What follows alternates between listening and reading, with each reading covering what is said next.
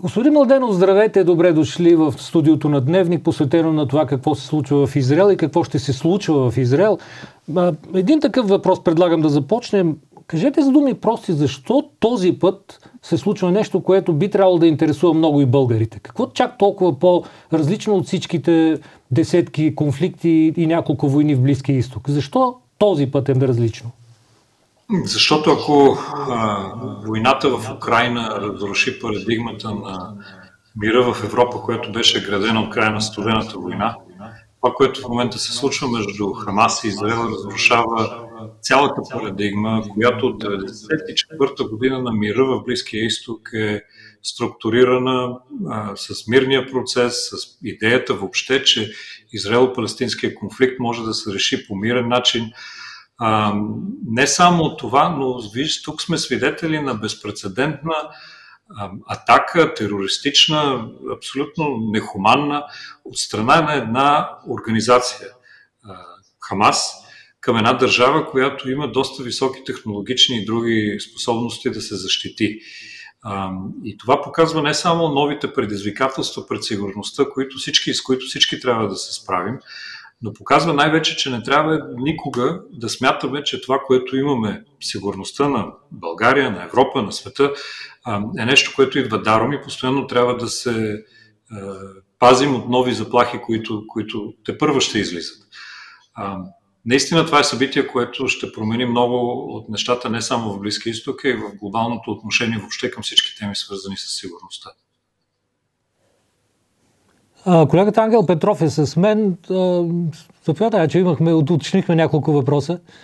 В последните няколко години целият този стремеж за решаване по мирен път, за който вие говорите от 1994 година, се, има опити да бъде надграден а, с вписване на Израел в Близкия изток, с интегриране чрез нормализация на Израел и чрез а, формалното му обрастване с контакти с други държави от, от региона, като идеята, очевидно, а, зад която щатите бяха застанали, която няколко правителства в Израел показаха, че, а, че приемат за, за работеща, а, беше това да доведе първо след признаване от, от арабите, да се работи за мир с палестинците.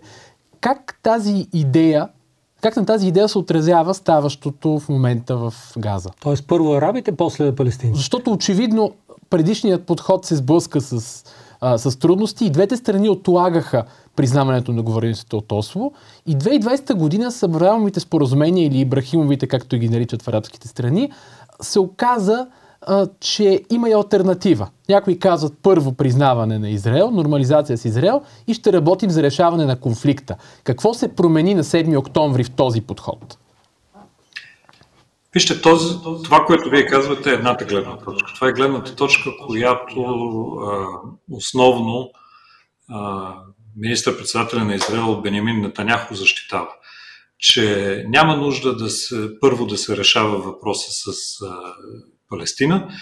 Трябва да се установят отношения с арабските страни, Саудитска Аравия, емирствата и така нататък, след което да се върнем към въпроса с палестинския народ и идеята за неговата държава. Това не е теза, която се споделя в страни, арабските страни, дори в тези страни, които подписаха споразумение за отваряне на дипломатическите си отношения с Израел. Тяхното виждане е различно. Тяхното виждане е, че по-скоро държавите, които имат отношения с еврейската държава, са в по-добра позиция да и влияят по отношение на как се решава палестинския въпрос. Защото реално, ако се върнем години назад, много лесно може да се направи един анализ и да се види, че а, именно държавите, които са в а, отношения с Израел, били те Йордания, били те а, Египет, Турция, ислямските държави, която, която изберете, а, това, което те казват, се чува повече в Израел, отколкото държавите, които нямат такива отношения. И видяхме, че още с подписването на Аврамовите споразумения, една от основните теми на, а, на споразумението беше спирането въобще на идеята за анексиране на част от териториите на Западния бряг, което тогава беше направено. А, виждаме, че сега, когато текат разговори между Израел, Съединените щати и Саудитска Арабия, неизменно палестинския въпрос се връща в центъра на тези разговори и е липсата на решение по него, но не само този въпрос, липсата на решение на много други въпроси все още преди последните събития забавят отварянето на тези дипломатически отношения. А, въпреки това, в Близкия изток наистина тече от три години, да го кажем открито, от Аврамовите споразумения, една тенденция, която показва, че все повече трябва да се, да се интегрират Израел в региона, да се отворят отношения, да се развият технологични връзки, връзки на сигурност, връзки, транспортни коридори и така нататък. Но това не означава нерешаване на палестинския въпрос. Проблема с решаването на палестинския въпрос в момента е, преди, пак казвам, последните събития, е много сложен, защото а, имаме разделението между Газа и Западния бряг. А, факта, че палестинските институции в Западния бряг а, отдавна вече са прескочили всички мандати на изборност, която има, той тяхната легитимност е поставена под въпрос. А, също и факта, че Хамас контролира изцяло Газа, но не на последно място факта, че в Израел много хора и голяма, основните политически партии загубиха въобще вярата, че чрез преговори може да се достигне до решаването на, на, на конфликта на, база, на, на базата на идеята за две държави. И това, което в момента виждаме, е най-голямото предизвикателство от страна на Хамас към въобще всички опити за нормализиране на отношенията в, в региона и връщането на целия регион в един период на конфронтация, който не е довел до нищо добро до този момент. Най-малкото за палестинския народ, а още по-малко за палестинците, които живеят в Газа и сега плащат а, с живота си, за съжаление, цената на безумната а, офанзива, която по никакъв начин не може да бъде оправдана от страна на Хамас а, към Израел. Аз имам два много кратки въпроса, които са всъщност за уточняване. Може да кажете да отговорите с тях, с, на тях с да и не, разбира се. Първият е, ние в последното студио говорихме за концептуалните провали в израелската политика, в частност на, на създадено от правителството на Биби Нетаняго, но а, провали ли се мрежата, каналите от контакти, които се изградиха на междудържавно ниво на 7 октомври, или те все още съществуват – казвам, от залива през Египет и, и целият район, по които би могло в бъдеще, сега непосредствено в бъдеще, бързо да се реши, да се потърси решение. И второто, втория въпрос е, това, което току-що казахте, означава ли, че принципа ще разговаряме до точката agree to disagree, т.е. Съглас, съгласихме се по какво не сме съгласни, давайте нататък. И палестинския въпрос, като това, по което не сме съгласни, им се върна като бумеранг със страшна сила. Така ли изглеждат нещата? Ами ще започна с втория ви въпрос. По-скоро палестинския въпрос се върна с страшна сила в всички теми в Близкия изток. Опасността в момента е, че а, той се връща по начин, по който най-радикалното палестинско исламистско движение Хамас в момента претендира да говори от името на палестинския народ. И за съжаление и в много медии в Европа и по света конфликта не се обяснява като конфликт между Израел и Хамас, а конфликта се обяснява като конфликт между израелците и палестинците. Което не е много коректно на този етап. Защото реално легитимният представител на палестинския народ не е Хамас. Хамас е групировка, която със сила взима властта в Газа, налага своя контрол върху 2 милиона вече палестинци, които живеят в ивицата Газа, с терор, насилие и така нататък. И това, което виждаме в момента, не трябва да позволява палестинския въпрос да се иземва от този сблъсък, който виждаме между Израел, между Израел и Газа. Много е трудно обаче в момента, и сега минавам към първи ви въпрос, много е трудно в момента да се види изходът от кризата, който да върне на масата на преговорите израелската и палестинската страна за решаването на конфликта по мирен начин. Това може да се случи, ще изисква огромни усилия от страна на лидерите и на двете страни, но поне докато текат активните бойни действия в момента и докато не се види перспективата по какъв начин газа ще може да се управлява след а, тази, а, този сблъсък, който се случва в момента и тази а, разрушителна сила, която Израел прилага спрямо газа, трудно може да се види тази перспектива. Що се отнася до връзките, които съществуват в Близкия изток, аз не мисля, че а, това, което става в момента, ще ги разруши толкова лесно. А, напротив, това показва заплахата, която съществува от радикалните а, елементи в региона. Заплаха, която видяхме в Ирак и в Сирия с исламска държава, виждаме сега с а, това, което Хамас прави.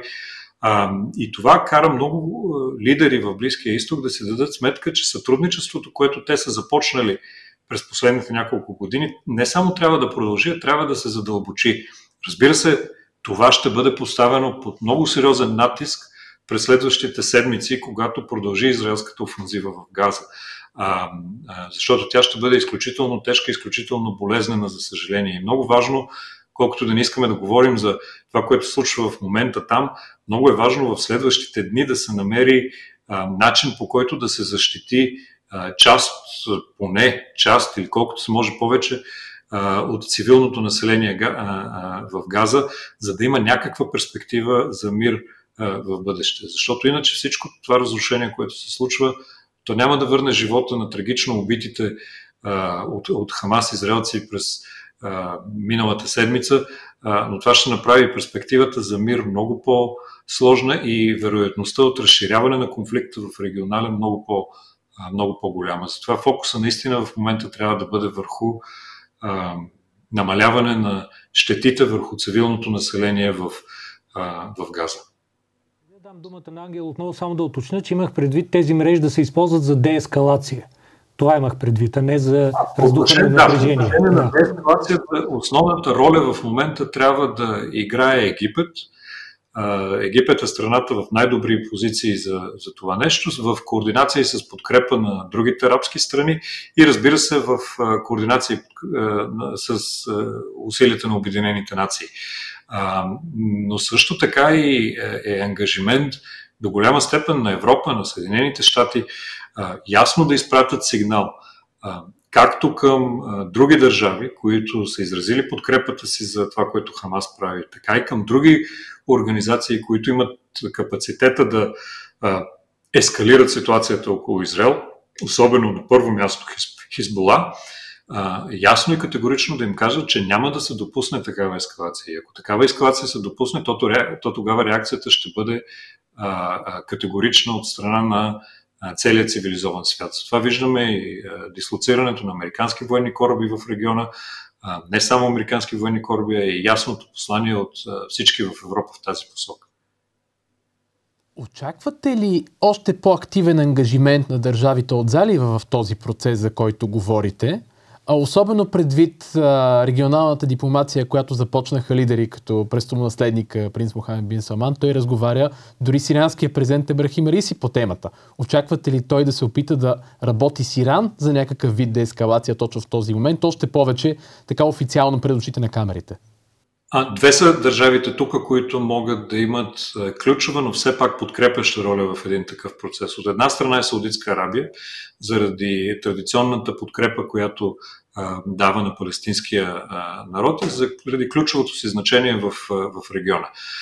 Факта, че в момента те са, имат отношения и с Иран, които дълги години бяха замразени, помага в, това, в тази перспектива. Втората държава са Обединените арабски емирства, които са единствената държава в залива, която има и поддържа добри дипломатически отношения, както с Израел, така и с Иран. Те могат да изпратят тези послания, да, да говорят с страните, които са в региона, да се намали напрежението, но пак се връщам на основния ми, основния ми въпрос. Всеки опит за деескалиране на кризата, за намаляване на щетите от нея, трябва да бъде воден от Египет в координация с Обединените нации и подкрепен, разбира се, от страните в региона. А готов ли е Египет за, за качествен скок в тази нова роля? Защото чуваме в последно време различни хипотези последните няколко дни от наблюдатели за още по-активна роля на Египет в въпросите на газа, в сигурността, в комбинация може би с други арабски или европейски държави. Такава идея чухме и преди 5-6 години, изразена а, негласно от саудитски представители. Така че тя не е нова, но готова ли е Кайро за нея сега? Египет не само е готов, а има капацитета да носи тази отговорност по начин, който не засяга червените линии, които египетската страна е формулирала. А именно, че Египет не може да поеме отговорност за случващото се в Газа. В крайна сметка то е отговорност на палестинците и на израелците. И на второ място Египет може да посредничи и да помага както хуманитарно, така и политически, но не да приема на своя територия беженци, ако искате от Газа, защото в Египет има достатъчно други проблеми в момента и друг, няколко милиона беженци, които са, доста, са доста теж, тежко напрежение за економиката и институциите на държавата. А, казвам го това като човек, който от 2015 година до 2020 година, работейки много интензивно с Египет, постигнахме и поддържахме примирието между Израел и, и Хамас, което позволи един сравнително дълъг период на относително спокойствие в, в и около ивицата Газа с ежедневни усилия на тогава на ООН и на египетската страна. Така че аз съм сигурен, че Египет има този капацитет и тази възможност и, и, и, ще, и ще направи всичко, което е необходимо, за да се излезе от, от тази криза. Но първата стъпка, първата стъпка, неизбежната първа стъпка е а, намаляване на щетите а, върху цивилното население на, на ивицата Газа. Петък е, знаете, колко важен ден в мисулманския свят. Не, не говорим за арабската улица. Фактор ли е тя и гледа ли целият район към арабската улица, дали ще изригне или този път ще успее да прояви хладнокръвие. Относително хладнокръвие, защото видяхме ужасни неща, се случиха и от двете страни. Аз мисля, че никой не може да очаква нито едната от двете страни да прояви хладнокръвие в момента. Щетата, която беше нанесена, моралната щета, която беше нанесена на Израел, е много тежка. Няма, аз не познавам поне израелец, който да не е загубил някой в последните дни. Шокът е огромен. Но също така и не познавам палестинец, който да не е загубил в последните часове а, част от своите роднини в, в, в, в Газа. Така че тази щета ще носи много силна емоция през следващите дни, седмици, месеци и, и, и вероятно години. А, виждаме, че дори днес, както вие казахте, в петък в Иерусалим и на други места вече има инциденти. Всеки петък, вероятно, напрежението ще нараства, колкото по-дълго продължава операцията в Газа, но, но, но, това е, но това е неизбежно в момента. Това е част от цената, която всички ще платят благодарение на безумието, което, което Хамас отприщи а, преди една седмица. А, трагедията наистина ще бъде с нас много дълго време и ще трябва много политическа воля и много сила от страна на всички а, да се предотврати превръщането на този конфликт в регионален и да се намали в максимална степен а, щетата му върху цивилното население, което винаги плаща най- най-високата цена в, един, в една подобна ситуация. И може би последен въпрос. Не стана, дума, не стана дума за другата война близко до България, за войната в Украина. Фактор ли е това, което Русия направи и продължава да прави в Украина в района на Близкия изток? В конкретния конфликт не знам, рано е още да се каже, но а, има ли по някакъв начин отражение това, че Америка е ангажирана всъщност с един огромен конфликт в, по мащабите си в Украина. Сега отново безпредседентна от десетилетия акция трябва да направи в района. Украинската война като фактор и руснаците. Усещат, усещат ли се при вас и какво може да кажете за това? Вижте, не, неизбежно ще има а, хора, които ще кажат а, и с основание, че а, колкото повече се отвлича вниманието на, на Европа и на Америка от подкрепата, които а, Европа и Америка дават на Украина да защити а, своята територия и своята независимост, колкото повече се отклонява вниманието от това, толкова по-добре за а, противниковата страна. А, това е неизбежно. А, но като че ли тук се налага един друг по-опасен извод. Откакто войната в Украина започна, не само в Близкия изток, в Африка, в много точки на напрежение по света, като че ли много лидери стигнаха до извода, че когато един конфликт не може да бъде решен политически, то той може да бъде решен с сила. Разбира се, всеки конфликт може да бъде решен с сила. Това винаги е било така и винаги ще бъде. Но поне от края на студената война, мнозинството държави по света, мнозинството лидери се бяха съгласили, че трябва да правят всичко възможно конфликтите да се решават по мирен начин. Когато нарушим този консенсус, своеобразен консенсус по света, и започнем да си спомняме, че има конфликти, които могат да бъдат, чието решение може да бъде търсено по военен начин, света става много опасно място за живеене. И в момента, за съжаление, живеем в такъв период. Дали газа, дали превратите в Африка, дали други точки на напрежение, които съществуват по света, всичко това ще продължи, за съжаление, да трови международното положение, ако могат така да се изразя доста общо, и ще създава нова среда за сигурност на всички нас.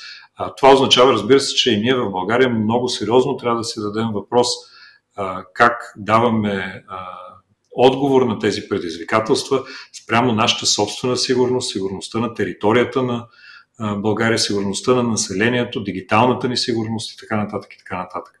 А, в крайна сметка и не трябва да забравяме, че сме изключително привилегировани а, исторически, че сме част от най-силният алианс в а, историята на човечеството, а, който ни дава огромна степен на сигурност, че сме част от Европейския съюз, който ни дава възможност за економическо развитие, но разбира се, трябва да носим и двете си отговорности за това по един нов начин.